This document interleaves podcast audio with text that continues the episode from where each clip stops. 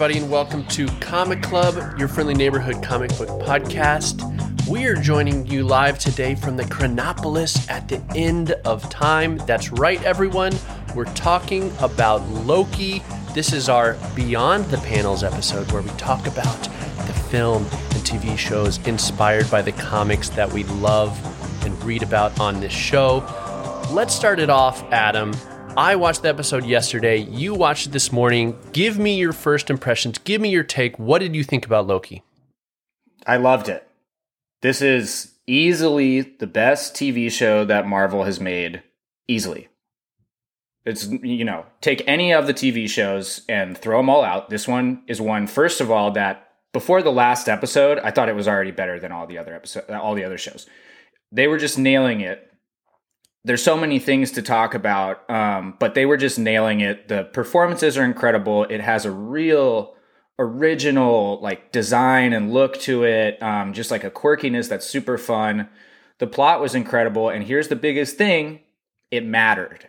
At yes. the end of it, the, this really set up the next phase of Marvel stuff, and now you gotta watch the TV shows too. Those first two, I kept waiting for something big to happen where you would think, okay, if you're gonna be a fan of the MCU, you have to watch the TV yeah. shows because of this. And yeah, you know, Falcon became the Captain America, so that was yes. pretty important. Um, yes. But you knew that was going to happen. You don't really yes. need to watch that to see it. This is like if you want to know what's happening, you have to watch the the MCU TV shows now.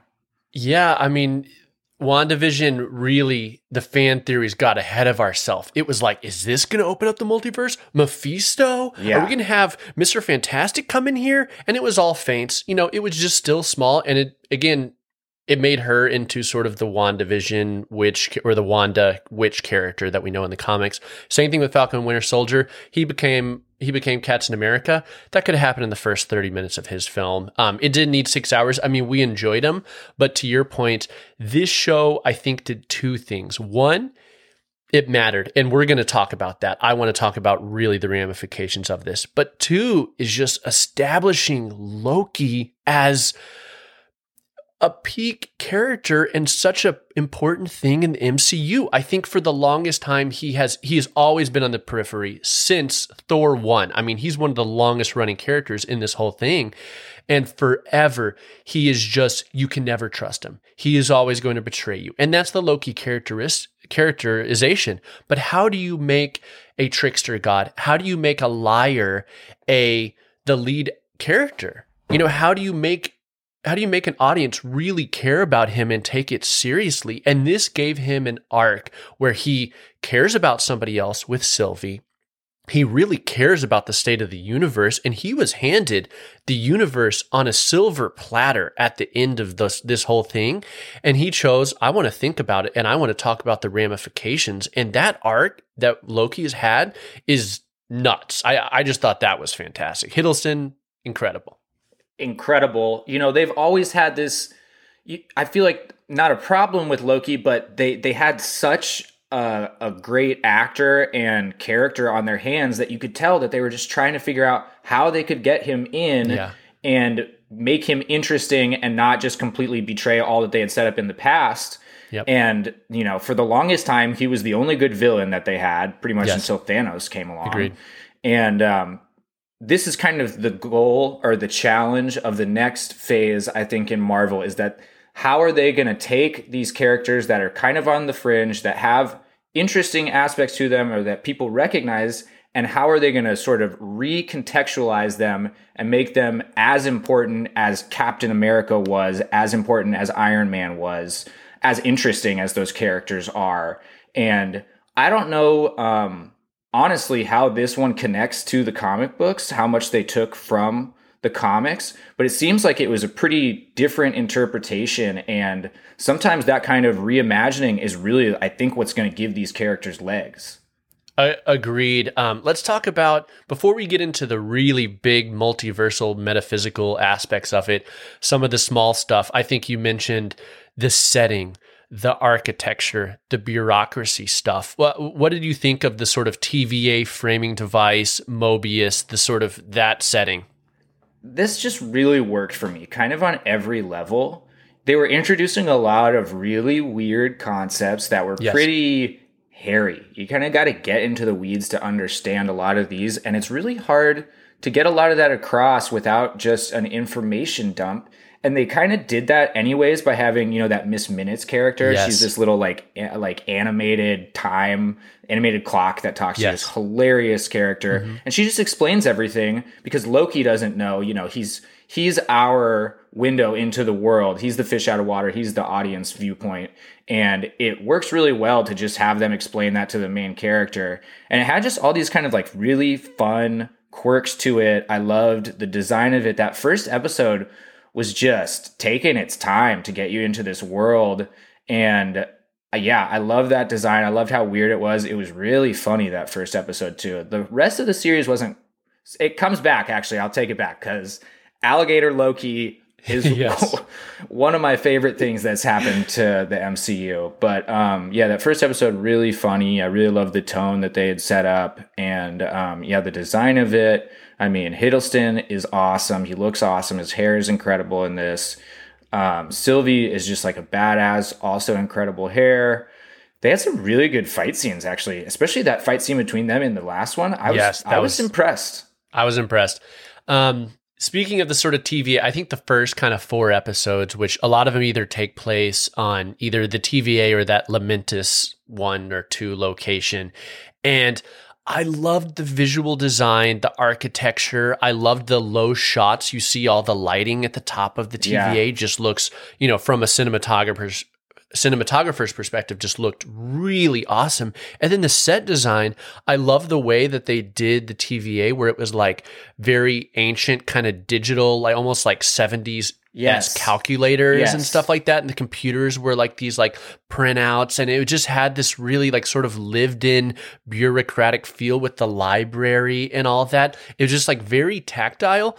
Probably was a little bit cheaper to shoot because they're, you know, building these locations and there's, eh, I mean, there's some CGI. And one of the questions I had here is like that last two episodes, is the best CGI in a television show? Incredible. That opening sequence I, I was just like staring at my screen like whoa. I felt like i was watching just a movie at that point and i feel i'm so glad you brought that up because it blew me away.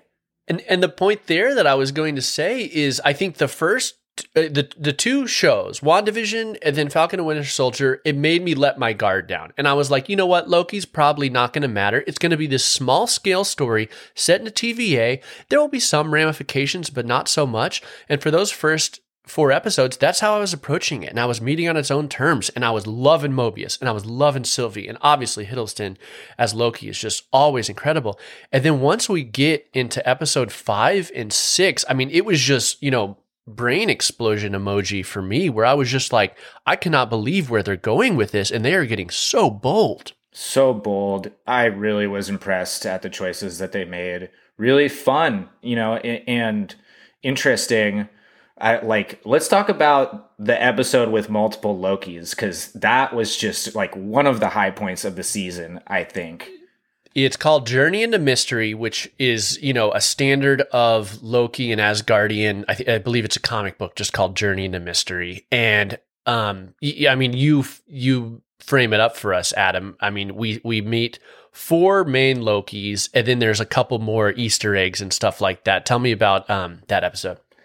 Well, it's it's great because I think that was the first time in the season that they had the episode before. Okay, I got to back up. At the end of the episode before, Loki gets pruned. Okay, Yes. I love that term pruned because that's Yes. they're they're trimming the timeline, the, trees on the timeline, the branches. They got to prune them. So he gets pruned, and basically that like disintegrates people. You don't know what happens to them. Turns out it doesn't kill them; it just transports them to the end of time, to this Right. um, planet at the end of time. Loki gets pruned at the end of the episode, and then later on in the mid credit scene, there's a mid credit scene. He wakes up. Okay. He's on an island or whatever. He's on a planet. And there's looked like three. There were actually four Lokis standing over him. They're all different. One of them is a kid who's wearing like he's Kid Loki, which I know was in the comics. Yeah, cool Um, crown thing. cool He's got crown. the cool. Yeah.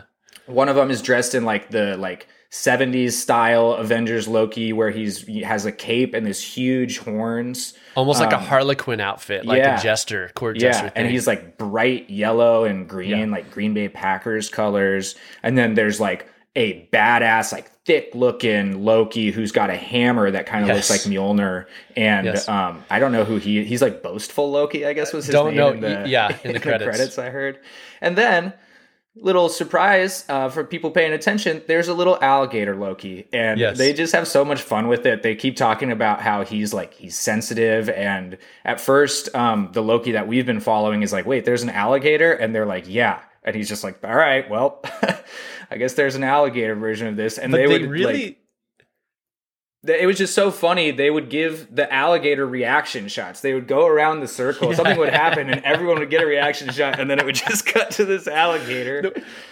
Uh, that that was the best part of them leaning into the joke is just showing each uh character's personality there where the way they would react. And those reaction shots where it would just do a close up on the alligator's face. And like I'm like I mean that's like a real alligator. They put a hat on. I don't even know. And then it would like again the CGI like the levels of this was just so good. And I love Yeah. an- another friend was messaging me and he's like crocodile Loki Croaky. And I was like he's like my favorite character is Croaky. And I'm like I, I love that. It was Oh. such it was kind of um just like that cute moment but played for laughs and also just like it, it, it's also like this mind-bending genre bending like you have to start accepting the craziness of it. And one more thing in that episode i just wanted to call out like uh, for an easter egg is there's one point whenever the camera is panning below into the bunker where the lokis hang out and there is frog thor whose name is uh, Th- Throg, who is in a little jar bouncing around trying to get a Mjolnir as well. And that's, you know, an established thing in the comics. I don't know if the alligator is, but it goes to like think if that's a multiverse where there's a frog Thor, there's also an alligator Loki. So I think I think that's the kind of connection they were trying to make there. Yeah, I love it. I mean, they get they bring in even more Lokis. There's a Loki who's like running for president. Yes. and it ends up being like a massive Loki fight. Um, boastful Loki betrays the Lokis. It's ridiculous and hilarious. And the alligator bites off um, President Loki's hand, which was a great little payoff because there's like that whole thing in writing about you never. You never introduce a loaded gun in the first act and not have it go off in Yes. the third act. You got to have it happen. But I had forgotten about that alligator as a threat. Yeah, it's so good.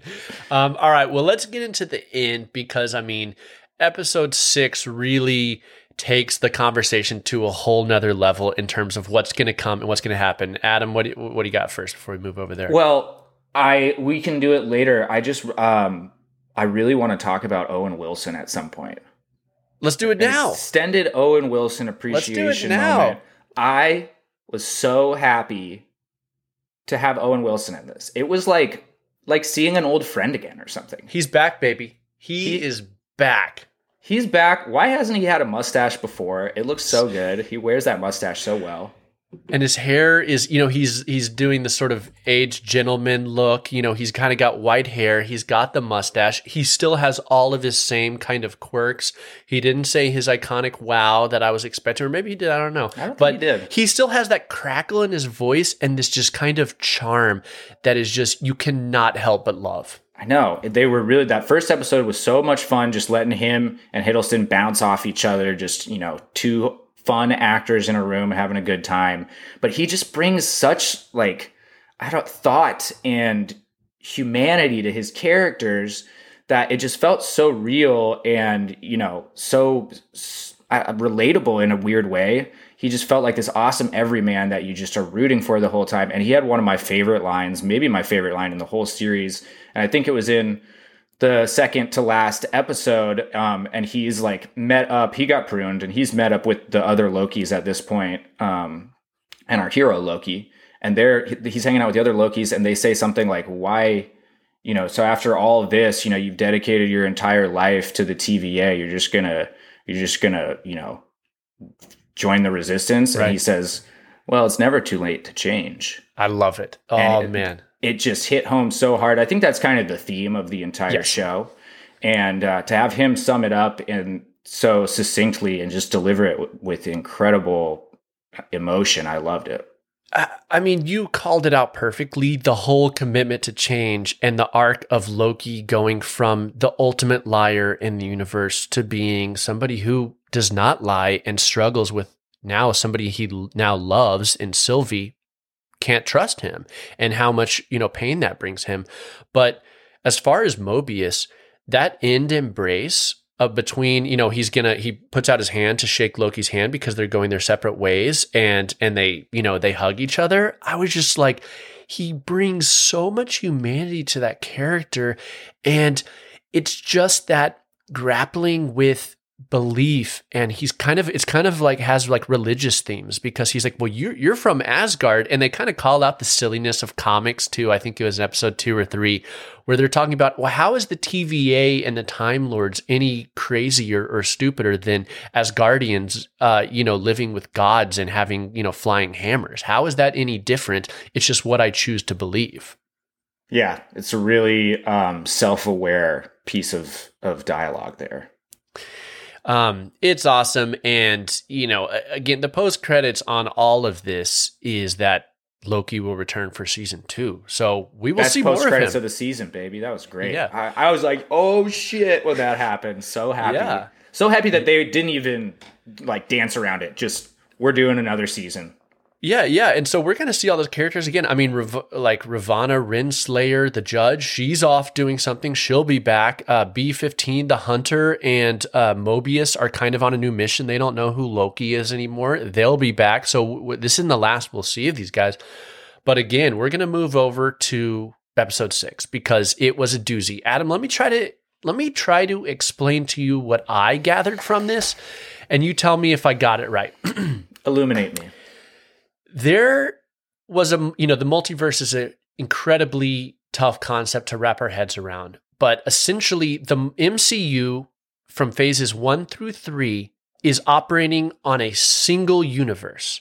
And that universe is orchestrated by kang the conqueror the one that we see in episode six who has been in a multiversal war against his other selves and he has come out on top and he has decided, I do not want a multiversal war that is going to explode the whole universe and cause fucking chaos. So, what I'm going to do is I'm going to essentially become a dictator and I'm going to establish the TVA to keep the timelines on track, which means that every movie and every TV show we've watched has all been orchestrated by him so that we never see the Sylvie Loki and the Frog Loki and all these other multiverses of the thing. They all get pruned by the TVA, all orchestrated by him. Now, now that Sylvie has killed him and we are past the end of time, all of the multiverse has opened up. And now there are multiple Kang the Conquerors, there are multiple Lokis, there are multiple Thors, all living on multiple Earths all together. We don't fully understand the ramifications yet, but do I sort of have that right? Because I mean, the end was an exposition dump that I thought was also doubled as like you know Shakespearean kind of villainous dialogue that I thought was just absolutely delightful. But but is that the kind of story as you see it? For the most part, yeah. I am not sure yet about how um how the different versions of the characters are going to meet each other. I don't know if they're in the same worlds right now or it's kind of like these parallel universes, which is you know, in I think the Flash, um, there's a you know, there's it, it's DC, but they have the same thing, same and thing. um, he can jump in between like to different. Earths. you know earths and i wonder if that's the way it's going to do it or they're just all going to be smashed up it seems like now there's maybe a new main timeline i was wondering you know okay so loki he gets sent back to the tva and one of the big reveals is that Mobius doesn't recognize him. Right. So what happened there? Did he go to a different timeline? Did he go back in time?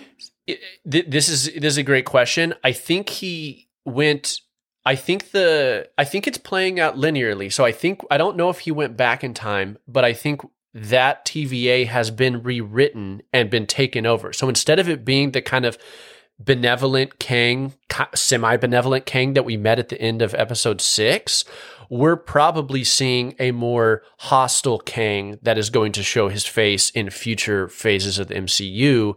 And instead of, you know, them having the Time Lords, we see that big statue of Kang the Conqueror standing there, but he still has the TVA, right? So they're still operating the TVA. But in that timeline, I'm guessing Loki never came through. Or I, again, I, I don't know. Yeah. I, I don't know because because the TVA operates outside of like it's not on an Earth really. It operates right. like ex extra dimensionally or something. Yes. Yeah. It's like in between time. I yeah. guess. So so I I don't know, but my sort of my sort of takeaway is there is an evil king that is now in charge of it all. Yeah, I mean, I think that's pretty uh, clear because yes. they showed that one huge statue in the background. Yes, yes. And then they also, when Mobius and Hunter, what's her name? Hunter B fifteen, I believe. Yeah, B fifteen, um, whatever. But what, whatever they they just keep saying, uh, does what does he want us to do? And in the past, right. they would have been talking about the timekeepers, but now they're just right. like, oh, there's one of them. So yeah, um, I think that's a pretty fair assessment of what happened. It's confusing. Multiverses are confusing. Time travel is confusing. Comics are confusing. yeah, but the I mean, the main thing here is the, the, the real implications is that the X Men can exist and the X Men can come in and yeah. the Fantastic Four can exist on a different Earth, and then they can come in, and we can have a Miles Morales Spider Man who is operating on a different Earth, and then he can come in, and all of a sudden you open up all these really complex things that we've read about in Marvel forever, and us as fans have always been wondering how are you going to bring these guys into the next phases of the MCU, and this is how.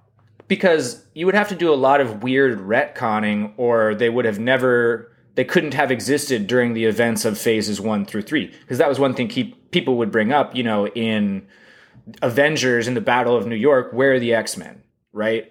Um, but this is a perfect explanation for that. They're in their own universe, you know, they're on their own timeline that was existing parallel at the same time. So yes. we don't have to, you know, write a new origin story for them being invented at in phase four or whatever.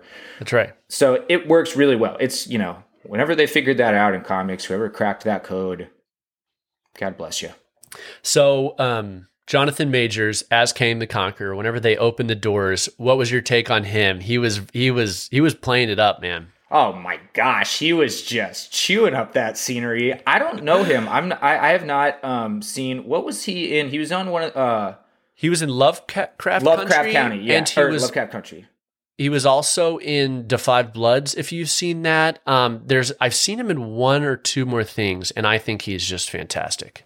He was great. I loved it. So charismatic, and that was kind of I was trying. I couldn't help myself. I was trying to not do too much internet sleuthing and yeah. message board deep dives throughout the watch um, but before the last one, I kind of listened to a few people, um, listened to some podcasts, listened to read some stuff, and there was a pretty strong feeling that Kang was going to show up in this um, in this show before because he had already been announced. His casting had already been announced, yes. and the thought is, why would you wait until the multiverse of madness, which they've already established he's going to be the main villain in? Why would you wait for that if you've already announced that he's the the guy. Um, so, well, let me ask you this, and and sorry, one more piece of his uh, film backstory is he was in the Last Black Man in San Francisco. I believe you can watch that on Amazon. It's kind of an indie movie, and he his performance there is fantastic. I highly recommend that film. Um, do you think, Adam, that he is going to be the big bad? Because I, I felt like this was almost a, you know, Thanos turning at the end of Avengers number one moment where you see, you know, you see Thanos and he's like, um, then I will do it myself, or then, you know, to fight me is to court death, or whatever he says. Do you think Kang is going to be the big bad of this whole next three phases, or do you think he is one of them, or, or how, how do you think that's going to play out? It's a good question. I kind of think he's one of them. I uh-huh. feel like they're going to do a little bit different of uh, a formula. They've kind of said they want to completely like get rid of the formula and do it differently, but I think you know, they're not going to actually do that. So I I think there being more villains makes sense. I've also you know kind of read or have heard some rumblings that um, that's kind of what's going to happen with Eternals too that they might come uh, out of the end as a villainous kind of care of figures. And you know when these super powerful characters come in they're basically gods. It's uh, kind of hard for them to not end up as villains. Um, too much power right? Absolute power corrupts absolutely. Seriously. Um, i have a couple rapid fire questions to ask you. One Is the MCU getting too nerdy? Ooh, great question. I say no. I say that I think that they are finding a really good balance of their nerdier um, properties and finding ways to sort of bring in the you know the mainstream viewer the, the person who's not doing deep dives on subreddits um, who hasn't read all these backstories and it's tough. I think it can be a tough sell. And um, i definitely have friends who are like i have no idea what's happening in loki but i like it. And i think that is the biggest thing is that at the end of the day they're making really good products. So yeah they're getting really nerdy. I'm really curious to see what happens with Eternals because to me it sounds like a pretty um, a risky proposition. It, it, seems like kind of a big ask for the audience. So I'm really curious to see what's going to happen with that. Completely agree, and I think that Eternals plays on sort of religion stuff in, yeah. my mind. That's kind of interesting, and I wonder how that's going to be taken. Um, okay, now, another question: Is the MCU getting too complicated? Maybe it's getting pretty complicated and this is kind of just the nature of comic book stories. They get really complicated. The arcs go on forever and you forget what happens and then they kind of have to rewrite stuff sometimes and you kind of just you just go with it. You don't overthink it. You just say, "Is this one thing good?" Yeah, I mean, I think those two questions pair and and to your point, I think you made it um which is that you can dive deep down Reddit and really get to the bottom of all this stuff. Or you can just turn on your TV and watch Tom Hiddleston, you know, mix it up with with Mobius and um, Owen Wilson, and it's just like fantastic. So you don't necessarily need to go so deep and watch every single movie. I think it helps, but I think our modern audiences are also coming around to concepts like the multiverse. I was expa- explaining the multiverse to my mother-in-law because my daughter's really into uh, uh, Spider-Man into the Spider-Verse. And I'm like, yeah, it's actually a real theory where there's like, you know, multiple versions of you and, you know, maybe this D made a different decision and then yeah. you're Spider D out there somewhere on another Earth. And she's like, what are you talking about? I'm like, you know, the multiverse. I feel like, you know, parallel universes, that's kind of a, a thing that people have talked about in science fiction. Definitely. It's real. Oh, well, it's not real. It's a theory. It's a theory. Well, um, Blaine, I think we know how Blaine feels on the subject. It's real. It's very real. Um, and then last quick fire question and our most important quick fire question. When will we see Mobius on a jet ski? Oh my gosh. I was hoping that was going to happen. They have to pay that off now. He keeps talking about loving jet skis. You know that like his original variant or whatever the original people are called is a big jet ski enthusiast. I mean, it was kind of I wish that they had done a one last thing with the jet skis because they kind yes. of you know forgot about it towards the end, and I was waiting for one final payoff. Yes, uh, no, same thing. I mean, he he drives that sort of broke down car with a little pizza thing on top of it, and I think there was maybe an alternate one, or I, I, I guarantee you they'll pay it so their ideas might, you know, it, it might work in season two or whatever, but you know you got to see him on a jet ski. And speaking of season two, Adam, real fast, let's put on our tinfoil hats. Let's go to Conspiracy Corner. I know we've been kind of talking about what the future of the MCU could look like. What do you personally want to see out of season two? Do you have any other th- future theories on the MCU, how they will bring in X Men? I don't know, anything I just want to throw out there because, again, this season of Loki just really opened up the door on a lot of stuff.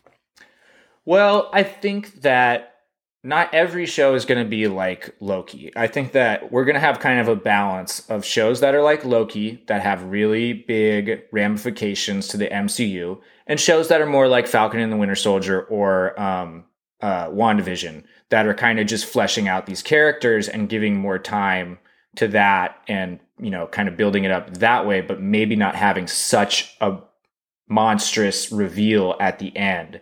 So I kind of could see that formula you know, I don't know if there's going to be a huge, like, if there's going to be a big impact from the Hawkeye show that's going to come out. Mm-hmm. Who knows? But maybe there is.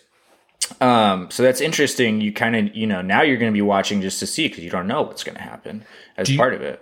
do you think season two will focus still on the time variance authority aspect of it? Do you think that that sort of framing will still uh, apply? And because I was thinking about it, and I was like, we could have all this stuff. And granted, Endgame started messing with time. Endgame was the first where we really started getting into um, characters jumping back in time. And you start messing with time and it gets really complicated.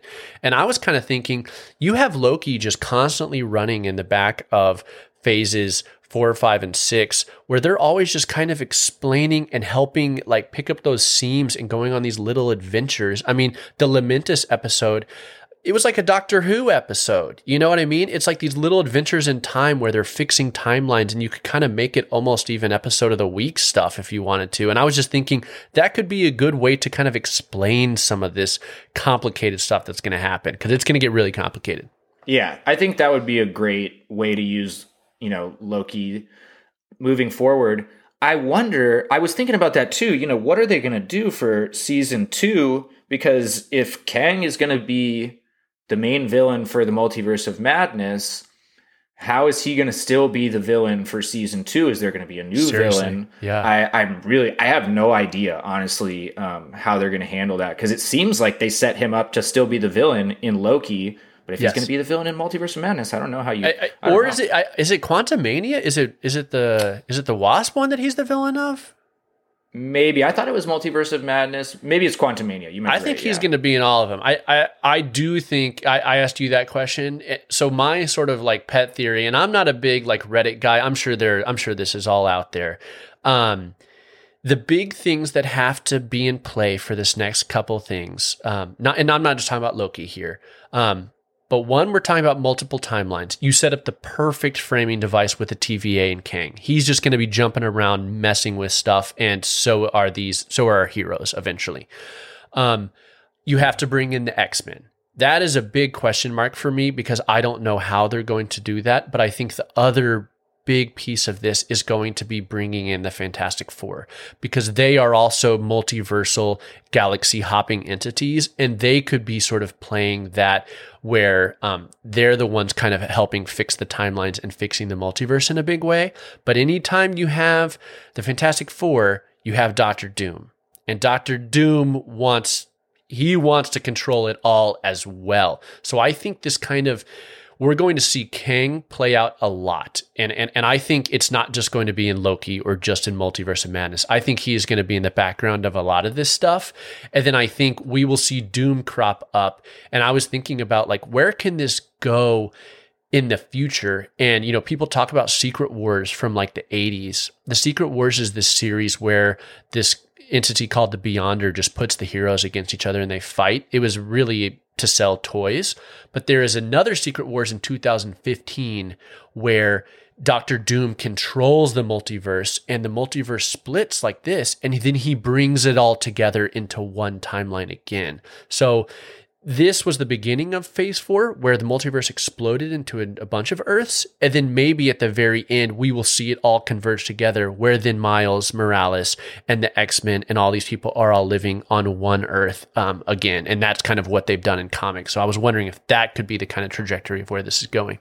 Seems like a really likely scenario moving forward. That makes a lot of sense just what they've built so far and kind of based on like you said, those remaining like big characters that we haven't seen, obviously X Men, Fantastic Four, and Doom is such a good villain. I am really excited for whenever he shows up. He's kind of gotten, um, you know, those Fantastic Four movies just aren't the best. Never worked out, and it's Not a bummer because that second one, well, even the first one, they have some great actors in there. I mean, Chris Evans is in the first one, and yeah, Michael B. Jordan, Miles Teller. Yeah. the second one, my guy Toby Kebbell as Doctor Doom. I liked him as Doctor Doom. Yeah. Um, but anyways, they're all just like waiting, and uh, that also means we got a good shot at seeing Silver Surfer, baby. That's right, bringing it back. And Galactus. Yeah, I love Galactus. The Herald. Silver Surfer is the Herald of Galactus. Let, us see him on the screen. I love it. Yeah. Didn't even think about. I haven't even thought about that. I love it. Um, all right, well let's let's bring this ship down, Adam. This is a good sweeping convo about Loki. We're obviously stoked about season two. We loved this one. Anytime there is a new Marvel, DC, comics adapted thing, we're going to try to do a Beyond the Panels episode about it. Join us for our regular episodes this month.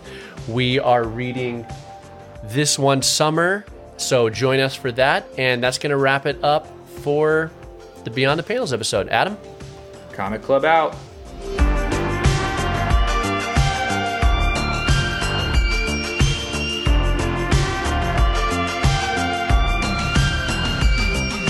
Comic Club is brought to you from Upper Esh Media. This episode was edited by Adam J. Cook.